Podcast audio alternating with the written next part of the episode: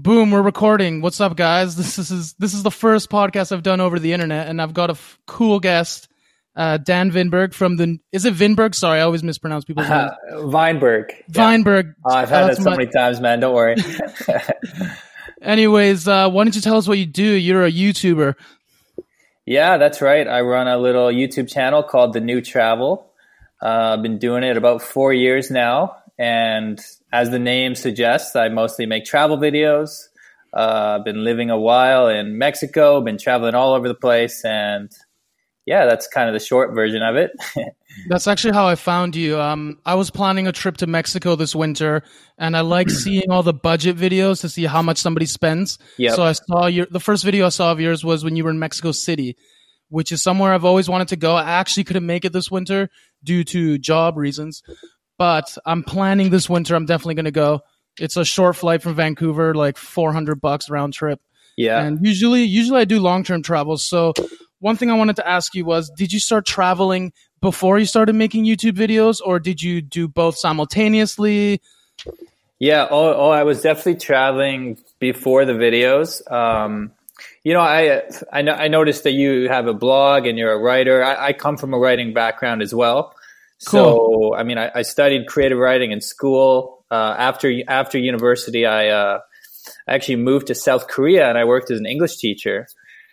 So that was my first sort of, uh, you know, quote unquote grown-up job, and uh, chance to uh, explore Asia a little bit, chance to save some money, did some backpacking around Southeast Asia. And that, unfortunately, was all before I ever touched a, a camera and made a YouTube video. Uh, But I was writing a bit about the experiences, and over time, I just, I guess there were little moments that I wanted to capture that I thought just, you know, a camera could capture better than my words could ever do it. So I started, you know, taking photos, recording little videos, and I don't know, I just kind of got obsessed with it, you know? You start doing something right, and you want the production to get better and better and better, and just, just kept kept with it. And next thing you know, here I am. Right. How did you learn how to... do all the video skills and whatnot? Did you teach yourself off of YouTube? Oh yeah. Or... I mean, that's, that's the great thing about, you know, doing a job like YouTube. There's a lot of tutorials on YouTube. Right. Um, so yeah, it's, it's, I mean, it's like anything. You definitely got to put in the work, but if you're curious enough and you want to keep learning, there's always potential to learn more. Right. When I did it, uh, or I started to, I went to South America. Yeah. And I was like, I'm going to be a journalist. So I yeah. just started sending direct messages to different papers and a podcast actually I listened to. And I noticed people will reach out if if it's not like Mel Gibson or somebody that's super famous with five million followers, like people yeah. will usually respond to you. So that's a cool way to meet people. And like you said, I got obsessed with writing for a bit. Um, then I was on a podcast with this journalist mm-hmm. who... actually gave me advice how to get into journalism. And then a year later, when I was back in Colombia, he invited me onto his podcast. And I thought it was so fun. I was already listening to podcasts. And I went on YouTube for hours last summer trying to find out how to buy podcast gear, how to edit audio, how to do all the stuff. And I know what you mean when you get obsessive about these things. Yeah, no, I've... Uh... You probably don't know this. Very few people know this. But I actually, me and my... shout out to my buddy Tim... Uh, me and my buddy Tim started a little podcast about five years ago. It was called the Parking Lot Podcast. We would literally sit in his truck and like he put a little GoPro on the dashboard. The audio quality was was terrible, but you know it was it was it was just a chance to you know just ramble about stuff, have a long form conversation, and you know yeah, just it's it's always good fun. So I'm definitely a bit of a podcast fan myself. That's awesome, dude. Um, where was the first place you ever traveled to? Did you go alone or did you travel with friends? Yeah, so I, I'm very fortunate in that my, my family, you know, my dad loves to travel. My mom loves to travel. So when I was young, we would take, you know, road trips across Canada and stuff. So I, I say I'm fortunate because the older I get, the more I realize that's not the norm for a lot of people, especially right. people from, you know, less developed countries or, you know, places where income is a bit short. It's, it's, it's not like everyone just get, gets to take these trips whenever they want to. Uh, so, I, I mean, I was introduced to sort of, you know, the joy of like visiting new places at a, quite a young age. Uh, And then, yeah, the trip to Korea, when I'm, that was my first time, you know, moving to a new country on my own. And of course, I, I didn't speak Korean. I didn't, you know, knew very little about the culture. That was just a big leap that I was taking. And uh, since then, I've taken a few more big leaps. Spent some time living in Vietnam after that. After that, I, I spent some time living in Mexico, spent some time living in Costa Rica. All right. So weird interruption. We actually had a Wi-Fi error. So we're back. You were talking about how you lived in Mexico, Costa Rica, Vietnam, and how people asked you how you did that.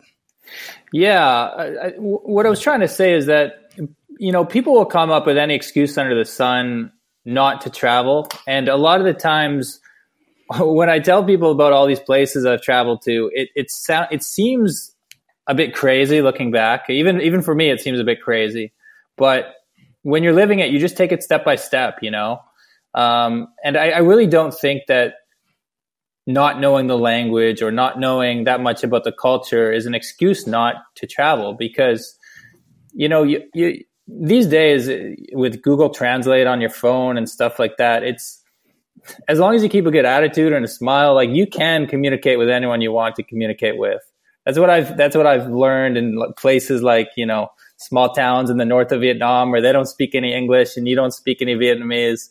Just stay calm, have a good attitude about it, and you'll get by. Right. When I, I've only traveled to Colombia and Ecuador, and I did it yeah. both for like four month trips. I just travel very slowly. But the advantage I have is that I speak Spanish fluently. So I've never had to experience that duality of having somebody in front of me who can't speak yeah. the language I speak or English or back and forth. So that's something I really want to experience this winter. Yeah, it's a pretty humbling experience, um, especially when you get, you know, some random act of generosity from someone who you can't even communicate with through words. And you, you still see that they're totally cool people, you know.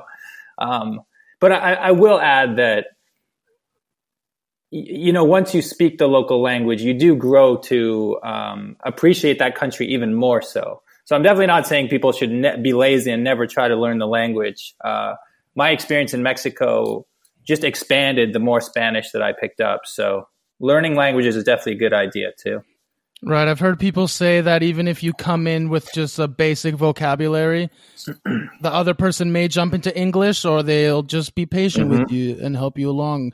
And then you'll keep learning that way. And like, that's probably the best way to learn a language, by immersing yourself rather than being in school or doing it online. Yeah. Yeah. Well, I mean, I was I was just checking your blog. I read uh, I read your post on being Venezuelan during the crisis. Right. And how... you know, your identity is, you know, as you say, you have a sort of weird identity between Canadian and Venezuelan. So I, I take it you picked up most of your Spanish at a later age? I actually, I'm really lucky. I learned Spanish w- until I was like three years old. And that's when I moved okay. to Toronto in Canada. And then I actually went back to Venezuela for two years around two thousand, two thousand in between two thousand and two thousand two. Yeah. So I actually went to elementary school there for two years. So the Spanish has been saved in my brain for so long. And when I worked in tourism in downtown Vancouver, there's so many Mexican tourists that I got it back because I had to use it every day.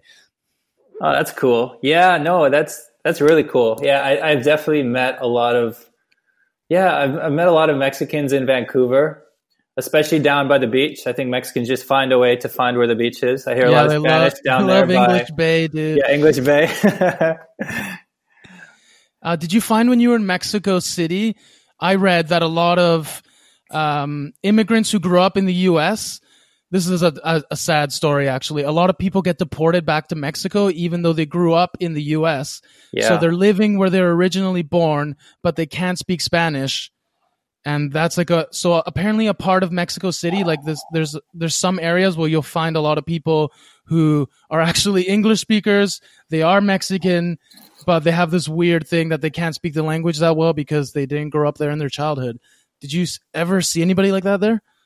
It's really interesting that you asked that question because y- yes, I did. Um, I'll tell, I'll tell a little story here. So, for those who don't know, I mean, I have about one hundred YouTube videos that I made in Mexico. I, I lived in Mexico City for a year and traveled through the country and, you know, was making these videos to try and show people just sort of how a lot of the stereotypes about Mexico aren't true and the, the beauty that's there waiting to be found. And but over time, I wanted to make videos that were, you know, just less about my experience and more about cool things that I was finding in Mexico.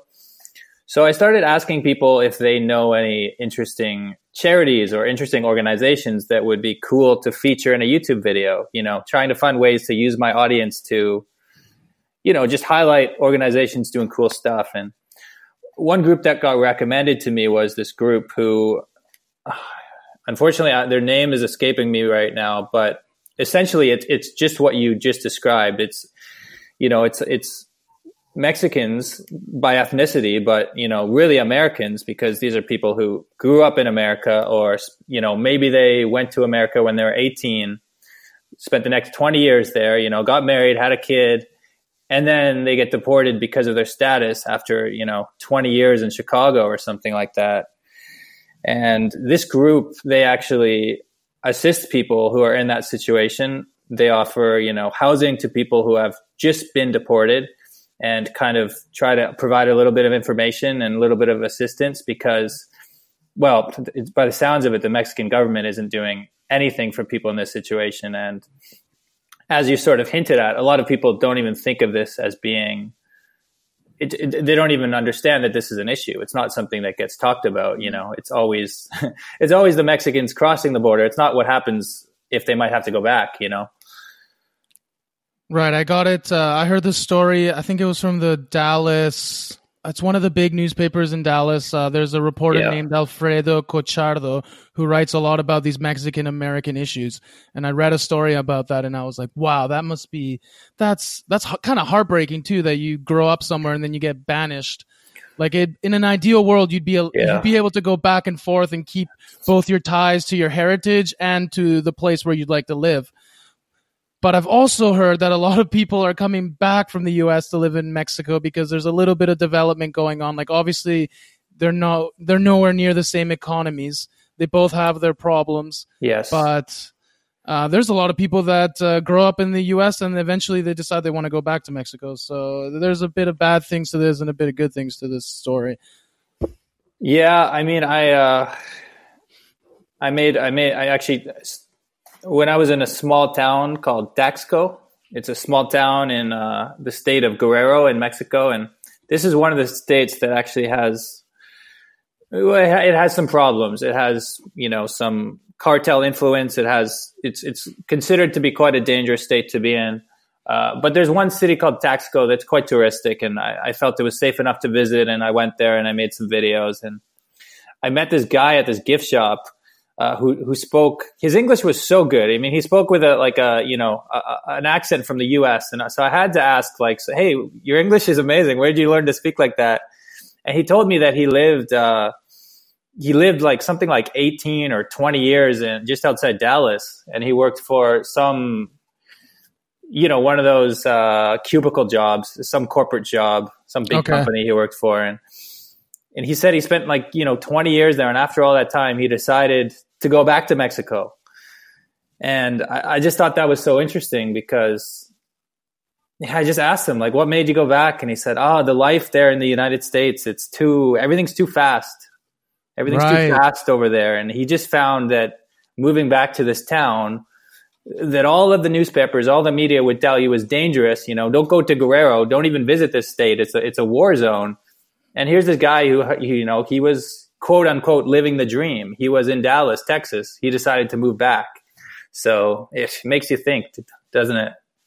Yeah, there's something about us here in Canada and the U S, there's something about the life we live that is just like so fast, go, go, go. And in a lot of places, especially when you go to like small towns when you're traveling, people live such like a slower, more patient life. Yeah. Like you go to a restaurant and you're not, you shouldn't expect to get your service in and out in like twenty minutes. Like, it's like a family atmosphere. Uh, people are still going to treat you well. It's not like you're not going to get a good service, but everything is much more laid back. And I don't know. I like that life too. Like when, especially when I'm traveling, I like just hanging around at coffee shops and watching people. And it's not to say people aren't hustling in those countries either. Like in, when I was in Colombia, there's people that work six days a week, ten hour days and make like no money. Yep. So you get a, you get a bit of appreciation for your home, and then you get a bit of an appreciation for where you're living, and you see that people live different, differently. And it's not a bad thing. It's not a good thing. It's just the way things are in those places. Yeah, I mean, there's definitely, you know, what, whatever it is that, you know, Canada and America have that, you know, poorer countries don't have, whatever, like development, whatever word you want to use for it, you know, you gain something. The, the country might gain material wealth, but you have to be careful about what you're losing too, right? Like so, so many people in Mexico, and I, I imagine it's the same in Colombia and Venezuela and, you know, all through the Americas, there's just such a strong sense of family. You right. know, like I was talking to Mexicans who they're like, you know, like we don't leave home. Like the idea of moving to the other side of Mexico City to go to university, that's crazy. Like you, you stay at home. Like just moving across the city is crazy. Where in my culture, I don't know, it's a lot more accepted to, you know, you turn eighteen, nineteen. If you can afford it, you go to another city, you go to school, and then there just isn't that you same live completely bond, you know? Separate lives. Yeah. Yeah. I was and, talking to my mom about that recently, actually, because my brother, my mom and I, we live in Vancouver and we're all living in separate places, yeah. paying these crazy rents. yeah. And I'm like, you know how much we could be saving if we all just lived in this, in like a townhouse together or something, exactly. and had like separate units or something. And like, um, I don't know, it's just the way the culture is. Like uh, here, you're almost expected to move out after university, uh, start a family, and buy the picket fence house and all that stuff. So it's a way different ways people live. But sometimes I've thought like, what what it would have been like to grow up in Venezuela, because my family in Venezuela is similar is similar to that. Like if they don't live together, they live in the same areas and they get together on weekends and they do a lot more from. So sometimes I think like what would have been like to grow up with these tight knit families. Like here, if you yep. kind of fall on your luck or something, you have to, you have to fend for yourself almost, unless you have your tight knit family to fall back on. Um, what was your experience like growing up in Canada? You said your parents taught you how to travel first. Like what was that like?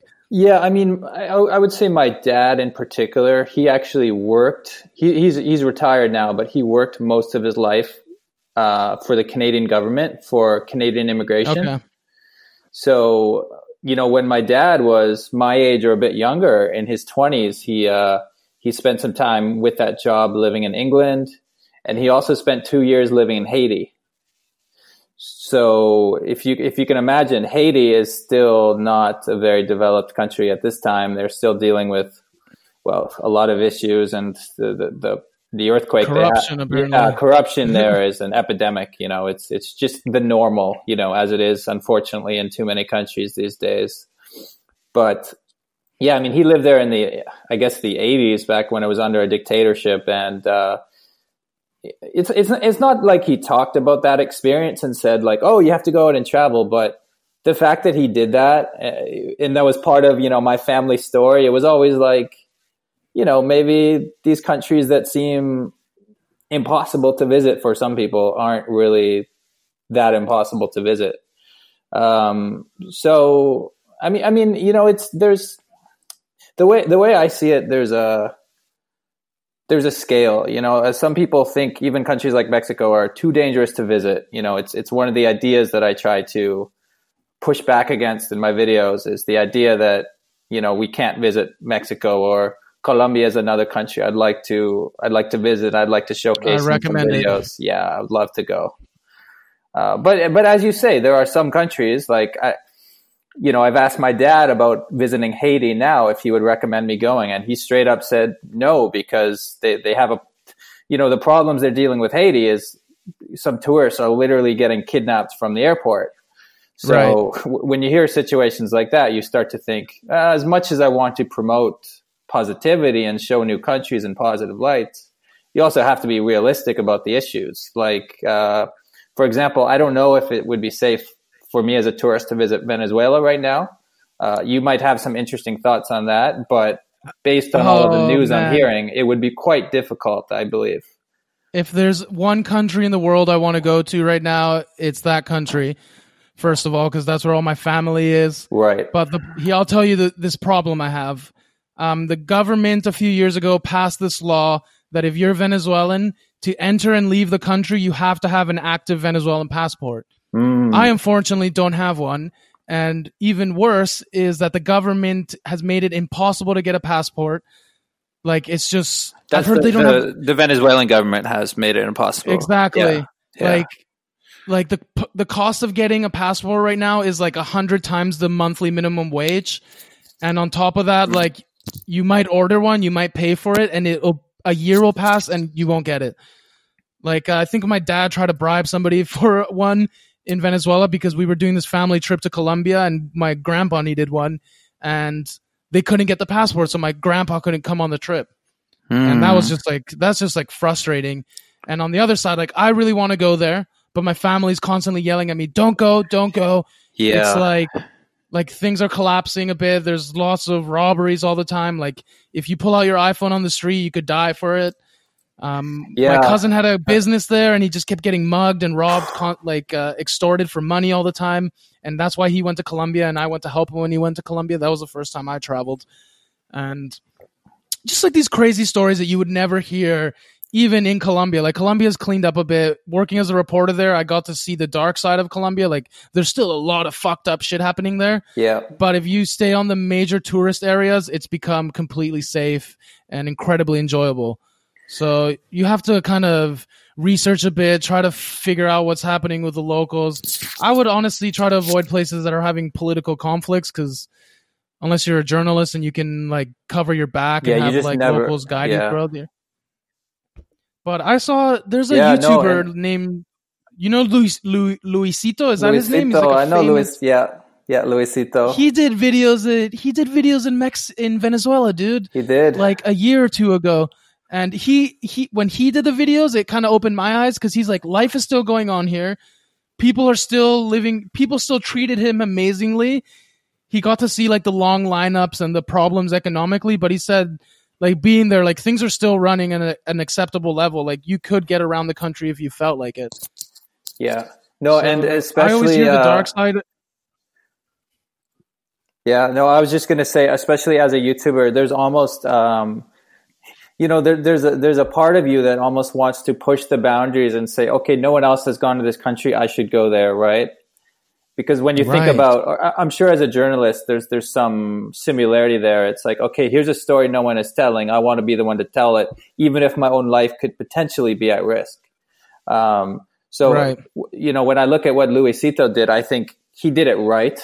Uh, he, you know, he had a Venezuelan friend, I believe, who was guiding him around a little bit, showing him some spots. And exactly, you know, it's it's it's good to see that. But if I were to see that those videos and say, "Oh yeah, I can go to Venezuela. He did it. I can do it," you know, I might go there and first day I could get my camera mugged or robbed, and then like next thing I know, it's just like, you know, I'm in a big mess, because that that's the that's the other thing, you know, like there's a lot of countries. Not just Venezuela, there's a lot of countries where it's it's not a good idea to just show more wealth and more expensive items than you have to. But as a YouTuber, I'm often holding a big expensive camera, so you got to think about that as well. Even right. even in, I mean, even, time... even even cities like Vancouver at two in the morning, it's not, not a good idea to walk with a big expensive yeah, camera. Yeah, my friend out, right? got mugged outside of uh, out of a nightclub downtown, dude. Like just. Went yeah. outside for a second and somebody stuck a knife at him. Like, it can happen anywhere. So people need to realize that yep. you got to take your precautions. You can go to a lot of different places. Like, obviously, maybe try to meet a local beforehand if it's like a place that's hot, like Venezuela or yep. Haiti or something. And not that I would say, not that I would recommend to go to those places, but, you know, do your research. Even though I try to tell a lot of people when they're going to travel, I'm like, don't do any research. Just show up, be a vagabond, and figure it out from day one when you're there. So well, I would say a little bit of both. Uh, you do research, but, you know, as a journalist would say, like, question your sources. What, like, where is that? In, where, you know, if everyone, if people are saying this destination is dangerous, are these people who live there or have actually been there? Or are these people just repeating the same old stereotypes that they heard from someone else? They heard from someone else. They heard from someone else. Um, I'll give an example of when I was in Europe. You know, a lot of, a lot, I think most of the tourists these days still want to go to, you know, Western Europe, countries like Germany and France and England and Italy, right. Of course, Spain. They, they get so much tourism. And then countries in Eastern Europe, like, you know, Slovakia, Serbia, Bosnia, they don't get as much tourism. And I kept hearing from people, you know, be careful over there. You know, for example, in Bosnia, you're still going to see bullet holes from the civil war that was whatever it was, right. twenty years ago or so. And they kept saying, you know, be careful. It's not the same as Western Europe.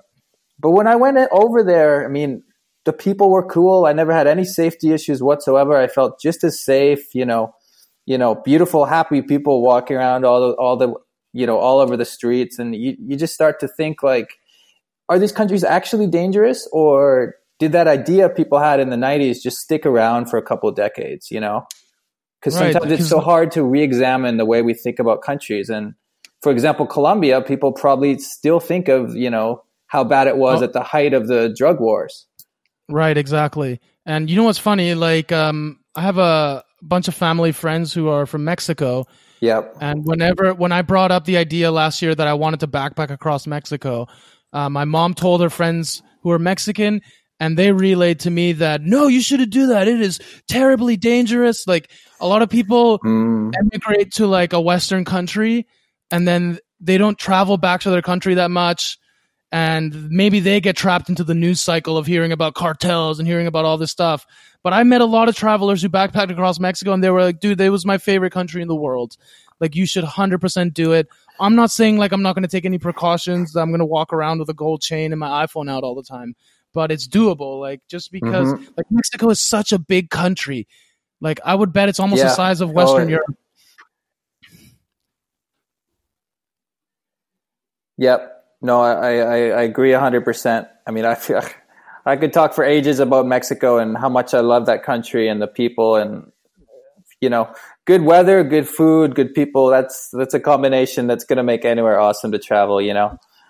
Right. I'm definitely going to do it. Uh, one thing I wanted to ask you, this is a funny question to me. Do you feel like you've, un- with your YouTube success, do you feel like you've unlocked like the ultra nomadic lifestyle that you could just be anywhere in the world and you don't have to worry about like the financials? Because like the way I was doing my long-term travel, I would come back to Vancouver. I would work so hard for six months and penny and pocket all the money I could and go there. But I haven't figured out how to survive and stay in Colombia. Like, I wanted to stay there as a journalist, yeah. but eventually I ran out of money and I was like self-funding my own work. It's very hard to sell articles right now. Like, if you sell a story, you might get like one hundred to three hundred bucks, and it'll take you like a month to report a story. So how what, do you feel how do you feel about like this lifestyle that you have? Yeah, I would say that, you know, I'm it's an interesting question, and it's something I think about a lot myself, because I feel like I'm not where I would like to be. Like, I, I haven't fully succeeded yet. Because okay. t- to be where I would like to be would be, I would be able to travel and make content about any country I want. And I wouldn't necessarily have to think, you know, where is, where is my dollar go the furthest, you know? Because right. let's be honest, like when you travel, oh, if you want to, any long-term traveler will tell you the number one priority for a lot of us is, you know, what's the cost of living like? Exactly. There's actually a web, there's actually a website. I don't know if you've heard of it. It's called uh, Nomad List. Probably. nomad list dot com. Sounds familiar. And basically, it's talking about like where are the best places to be a digital nomad, you know, to work online and to travel. And it kind of weighs different cities by different metrics. But cost of living is always one of the first ones. You know, how much can you afford to do while you're there? Um, You might notice I, I don't have any videos recently from places like Iceland or Norway or, you know, some of the very expensive countries in, uh, right, in Scandinavia and stuff. And, well, you know, it's like I could go wild in Iceland for two weeks or I could have a blast in Mexico City for, you know, two or three months for the same budget, you know. So right. I do feel fortunate, like very, very fortunate that YouTube has allowed me to, you know, sustain my travels, but I'm always growing and I'm always trying to, you know, hit the next level. Um, unfortunately, the business model for being a YouTuber is well, like so many things, it's, you know, corrupted by advertising. So I would say right. the people who really want to make good money off YouTube are the ones who are pushing very heavy into sponsorships. Um, I would say people who do like tech reviews or, you know, beauty channels or something where it's like you can constantly be selling people the newest product, the newest service. Those right. people can start to make some serious cash because they have the brands behind them paying them to do this stuff, right? For me, right. I definitely could, you know, integrate more travel sponsorships into my work, but I always feel that, well, I've seen other channels that have done too much of that and they start to lose their soul, you know?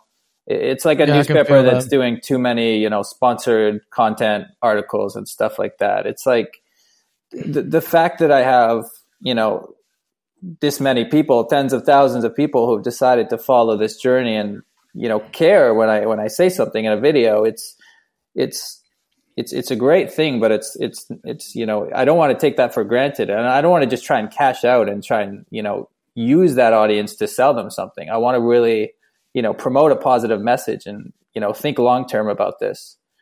Honestly, so, I think you're doing the right thing. I think you have to, first of all, like be yourself and like people can feel that. Like when I see content and I start seeing it drifting away from like what this person used to be like, yeah, like you kind of lose that connection with the person. Yeah. And, I mean, uh, and, and it's tough because, you know, everyone, everyone's got to pay the bills and, you know, travel, travel can be cheap. But, uh, you know, for example, the past few months, I, I just actually finished a trip to India, um, an Asia trip where I spent some time in South Korea and then I went to Thailand and then I went to India and now I came home. And, you know, one of the reasons I'm not living in Vancouver right now, I'm actually talking to you from Montreal right now, is that, you know, rent in Vancouver is not cheap, as you know. Insane, dude. And, and, yeah, Insane. And, and, and since I'm bouncing around and stuff, there's no...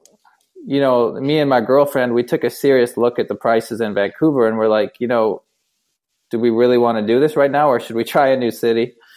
Montreal is a place we're both interested in visiting or interested in living for some time. And, you know, the, the rent is, you know, less than half the price of Vancouver. So that's, that was a big factor for us. So I would say I'm, you know, I'm riding the wave and I'm enjoying doing what I'm doing, but you know, f- finances are something that's tough for me. It's tough for everyone. So I definitely don't have all okay. the answers about that.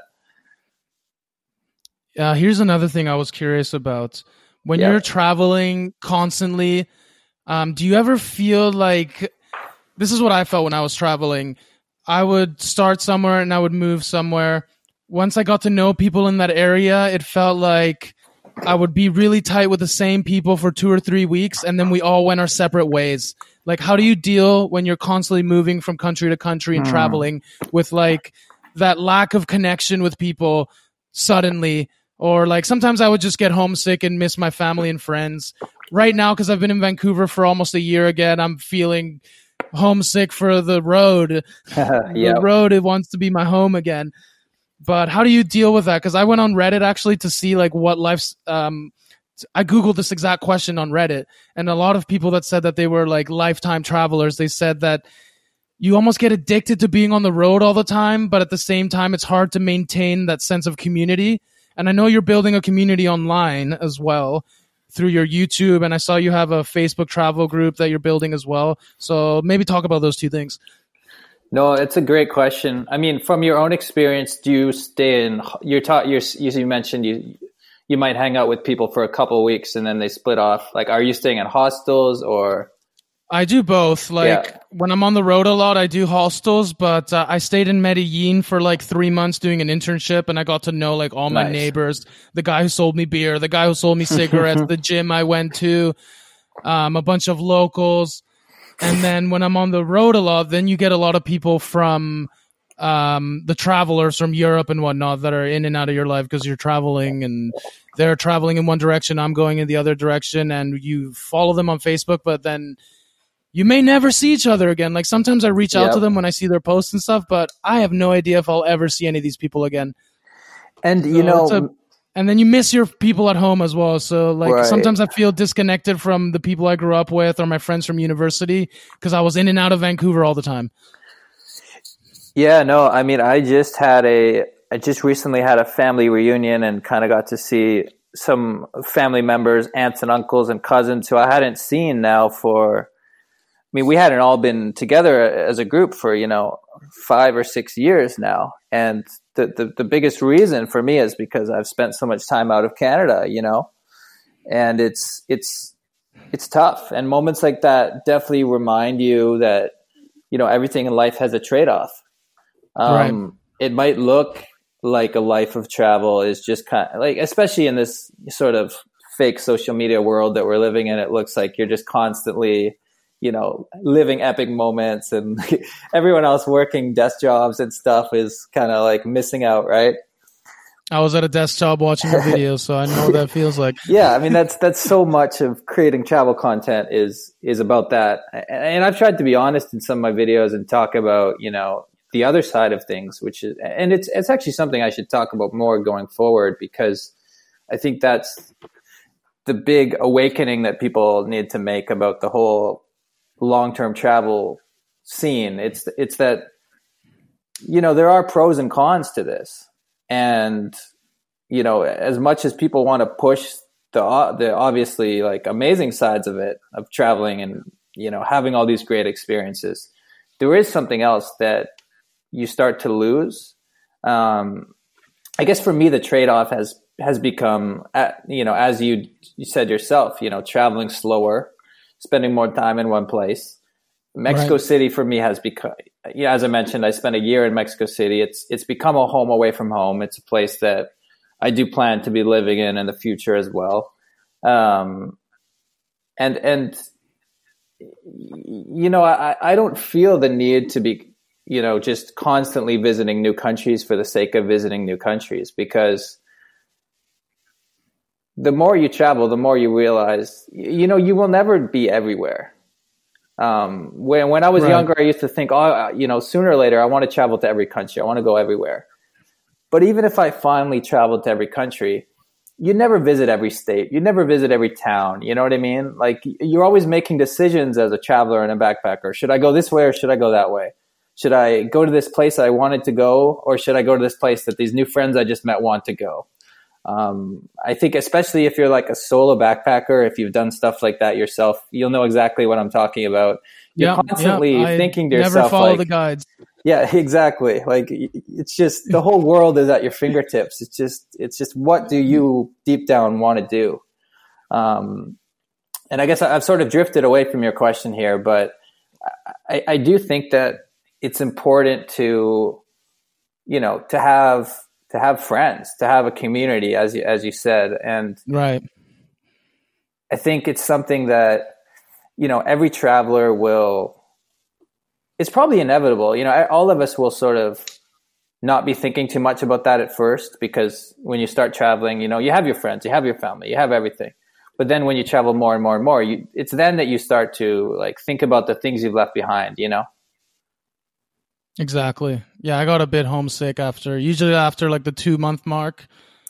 I was still engaged in what I was doing and the people yeah. I was with, but then you start fantasizing. Like right now I'm in Vancouver and I'm like, oh, okay, it's gotten lame again. But I remember just being in Colombia after a few months, just like fantasizing about riding my bike across the city, and the air here, like the air in Vancouver is so nice compared to a lot of places that are super polluted.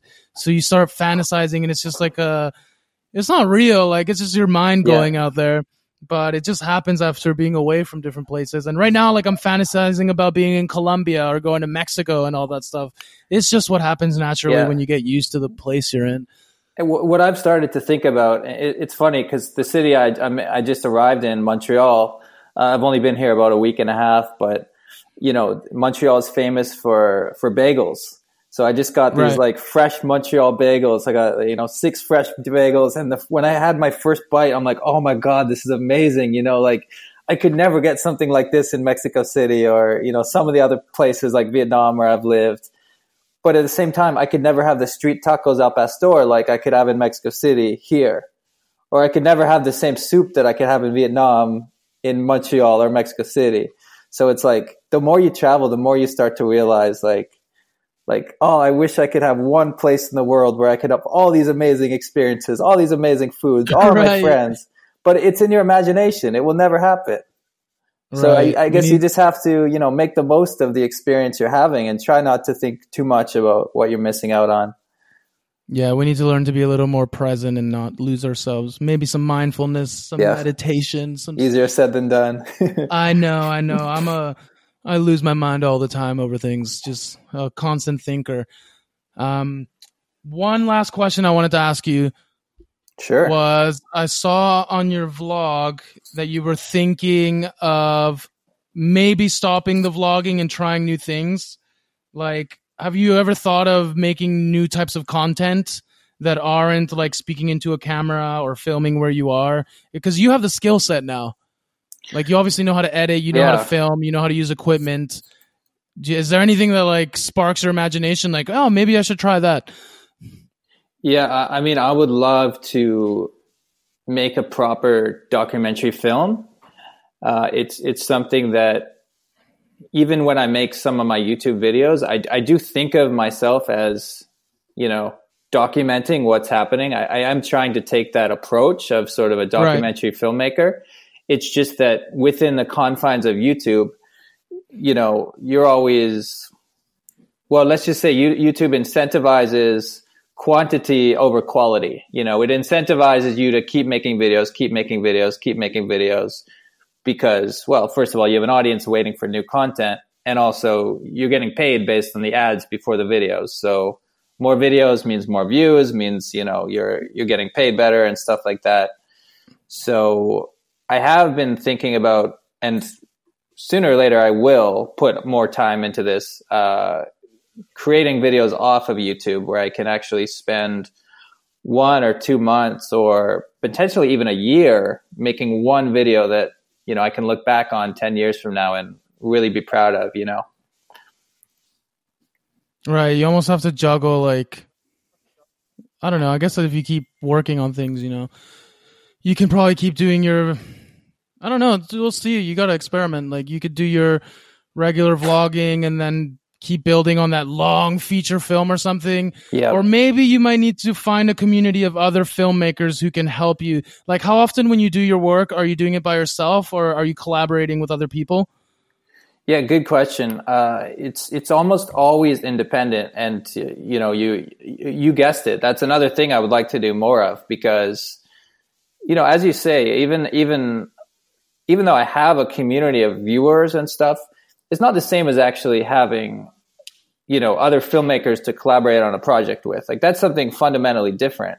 And, right. you know, I think for the people who are watching YouTube, it's like, oh, look at this guy who's making these videos and stuff. Like we're all in this together. But the reality of editing videos is quite a like solitary work. You know, it's, it's many hours in front of the computer on your own, just like putting in the work, a lot like writing, you know?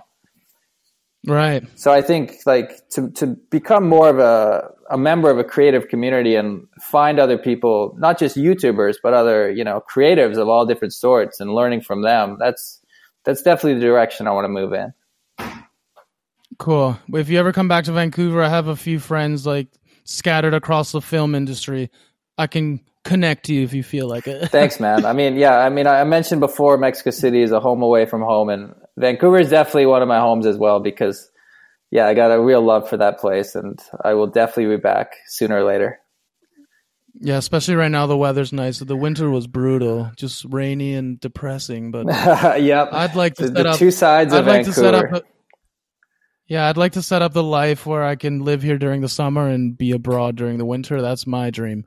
That's the dream, man. And I kind of lived it for a bit. I lived it for a bit. This winter, I actually stayed, and I was just like, "What am I doing, dude? I should have kept living the dream I already had." yeah. Yeah. No, that rain can start to get to you after a while. Yeah, dude, you get trapped inside and then trapped in your own mind, and it's better to be out in the world. You know, I, I grew up in, uh, I grew up in Winnipeg, yeah, right in the middle of Canada, where like the winters are so brutal. Like we get to like minus thirty-five, minus forty Celsius every winter. And um, yeah, my girlfriend, she said, you know, this is like, this is a good city to be a writer, because you got nothing to do outside. You just you just put yourself in front of the desk and put the work in, you know? Right. if you're if you're in a city like Los Angeles and it's always beautiful out, there's always the beach down the street, how do you get anything done? Right, you need to almost force that solitary moment if you want to be a creator like that. That's true, actually. Especially here in the summer, I get trapped outside too much, and luckily, luckily I've got this. I can do these podcasts over the internet now. Yeah. Thanks for letting me test this out. Actually, this is awesome. No worries, man. Before before we wrap up here, I wanted to ask. I wanted to ask yeah. you, like, what are are you up to? Any interesting projects these days? Like, I know you're working as a journalist. What are you up to now? Um, right now, I'm working a labor job to fund my stuff. Yep. And I'm trying to do the podcast in the evenings. I've got a bunch of guests coming up. Just people I find interesting on Twitter. Here's a skill you should, if you want to start collaborating with people, yep. start DMing people, dude. People will respond. Like, I'll just sit down sometimes and I'm reading Twitter and I think that person's interesting. I just start sending them D Ms. The last office job I got, I got it because I started DMing the C E O. I got into journalism in Colombia because I started DMing all the journalists when I was there. People will receive you. People are interested in people that are interested in their work. So that's like a life skill I try to tell everybody, like, just reach out. So right now I'm trying to do some podcasts in person with people who are in Vancouver and then doing podcasts like this over the internet. Something I hadn't tried, and hey, it worked. I reached out to you. You were very welcoming. I really appreciate you for doing this. No, no and, worries, man. Yeah, I don't, I mean, I don't know what other podcasts you listen to, but one, you might know Matt D'Avella. Yeah. Yeah, he's another yeah. YouTube personality. He's a great example. Yeah, well, I, I've been watching his podcast, or I, I guess listening to his podcast for a while now. And, you know, he started with just his friends and a bunch of guests I'd never heard of. And suddenly he's got, you know, Gary Vaynerchuk and like some real big names. Yeah, I saw I'm like, that well, one. Look at I this guy, man. One. You just, you just, you just start and it just develops into something new. And I'm sure that will happen with you as well. You'll just keep getting bigger and bigger guests, and then one day you'll be like, "Yeah, I'm not even. I'm not doing it for the fame. I'm not doing it for the fame or the money. I actually genuinely enjoy just reaching out to people who are doing yep. interesting shit and talking to them. Like, it's just so cool to see what people are doing, and then when they actually accept a conversation with you, I'm like, you can do that now. Like, I don't have to send out a, a pigeon or something, or have to know somebody. Like, I can just reach out to you, and you're gonna listen. Now, and we're gonna have a conversation like that. That's is awesome. Your is your microphone something travel friendly? Because I've been thinking of doing oh, a podcast myself. Dude. So if I, if if you send me the info on your microphone, that's something I could travel with and just wherever I want to record a podcast. Yeah, if anybody's interested, this microphone actually plugs into your U S B on your computer. It's an Audio-Technica A T R twenty-one hundred. I believe I paid around fifty dollars Canadian, which is like thirty-five dollars U S. Then when I do podcasts in person, I have a Zoom H six. That was expensive. Nice. That was like five hundred dollars plus all the other mics. Like, total, my podcast gear was around eight hundred Canadian dollars, which is affordable, and I went high end, but I thought about it for a while. I saved for it. I did a lot of research, and but honestly, if you wanted, if anybody wanted to do a podcast over the internet, all you would need is this mic. And right now we're recording on Zencastr on a freemium model where I get eight hours for free. So if you wanted to start a minimal viable podcast, all you need is this Audio-Technica A T R twenty-one hundred U S B mic and a laptop, and start sending D Ms to people. Good stuff, man. Well, this has been fun. Thanks for having me yeah, on. Dude, I'll reach out to you. I'll keep watching your videos, and yeah, let's keep in touch. If you're up to any cool stuff, if you come back to Vancouver, we could do one in person. Like, those are cool too. Yeah. And I, I definitely hope that you uh, get a chance to visit Venezuela again. I mean, it's, it's maybe not in the next year or two, but it's definitely a country I'd love to visit myself because, you know, uh, all my, I mean, I, yeah, I haven't even been to South America yet, but it's definitely like the chance to visit Colombia and Peru and Venezuela and all these places. It's, it's the big next step for me. So yeah, I can't yeah, wait to spend some time down there. It's so awesome down there. And I want to go to Mexico. I haven't gone to Asia yet either. I have to start planning for the winter because I'm going to enjoy the summer here and I'm going to fly off somewhere. I haven't decided where. But I'll watch your videos and see if something sticks in my head. Usually right before the winter, like a virus gets in my head and I become obsessed with somewhere. And that's wrong. Cool, man. Well, I can't wait to see what the next virus will be. Yeah, yeah. Try to people follow your mental viruses. Like, it's usually telling you the truth. Do what makes you happy. Again, thanks for doing this. Um, where can people find you, by the way? Yeah, so online. The easiest way would be just to type in YouTube, The New Travel. Uh, you know, The New Travel is my, my YouTube channel. It's also a Facebook community. You know, I've got an Instagram and Twitter and all that stuff. But uh, I've been trying to limit my social media usage. You, you go crazy if you try to stay active on all of them. So me too, dude. Mostly I do YouTube and it. yeah, a little bit of Instagram, but Facebook's turning into a bit of a ghost town. I don't use it as much these days. Yeah, dude, too much, too many people fighting. Even I love Twitter because of my journalism thinking, yep. but even Twitter sometimes makes me sick. I feel you, man. Okay, well, this has been fun. Thanks again for having me on. Awesome, dude. Appreciate it. Everybody, go travel this winter or go travel right now. Go see the world. It's honestly one of the most life-changing experiences. And if you want some ideas, check out The New Travel. Thanks again, Peace. bro. Peace. See ya.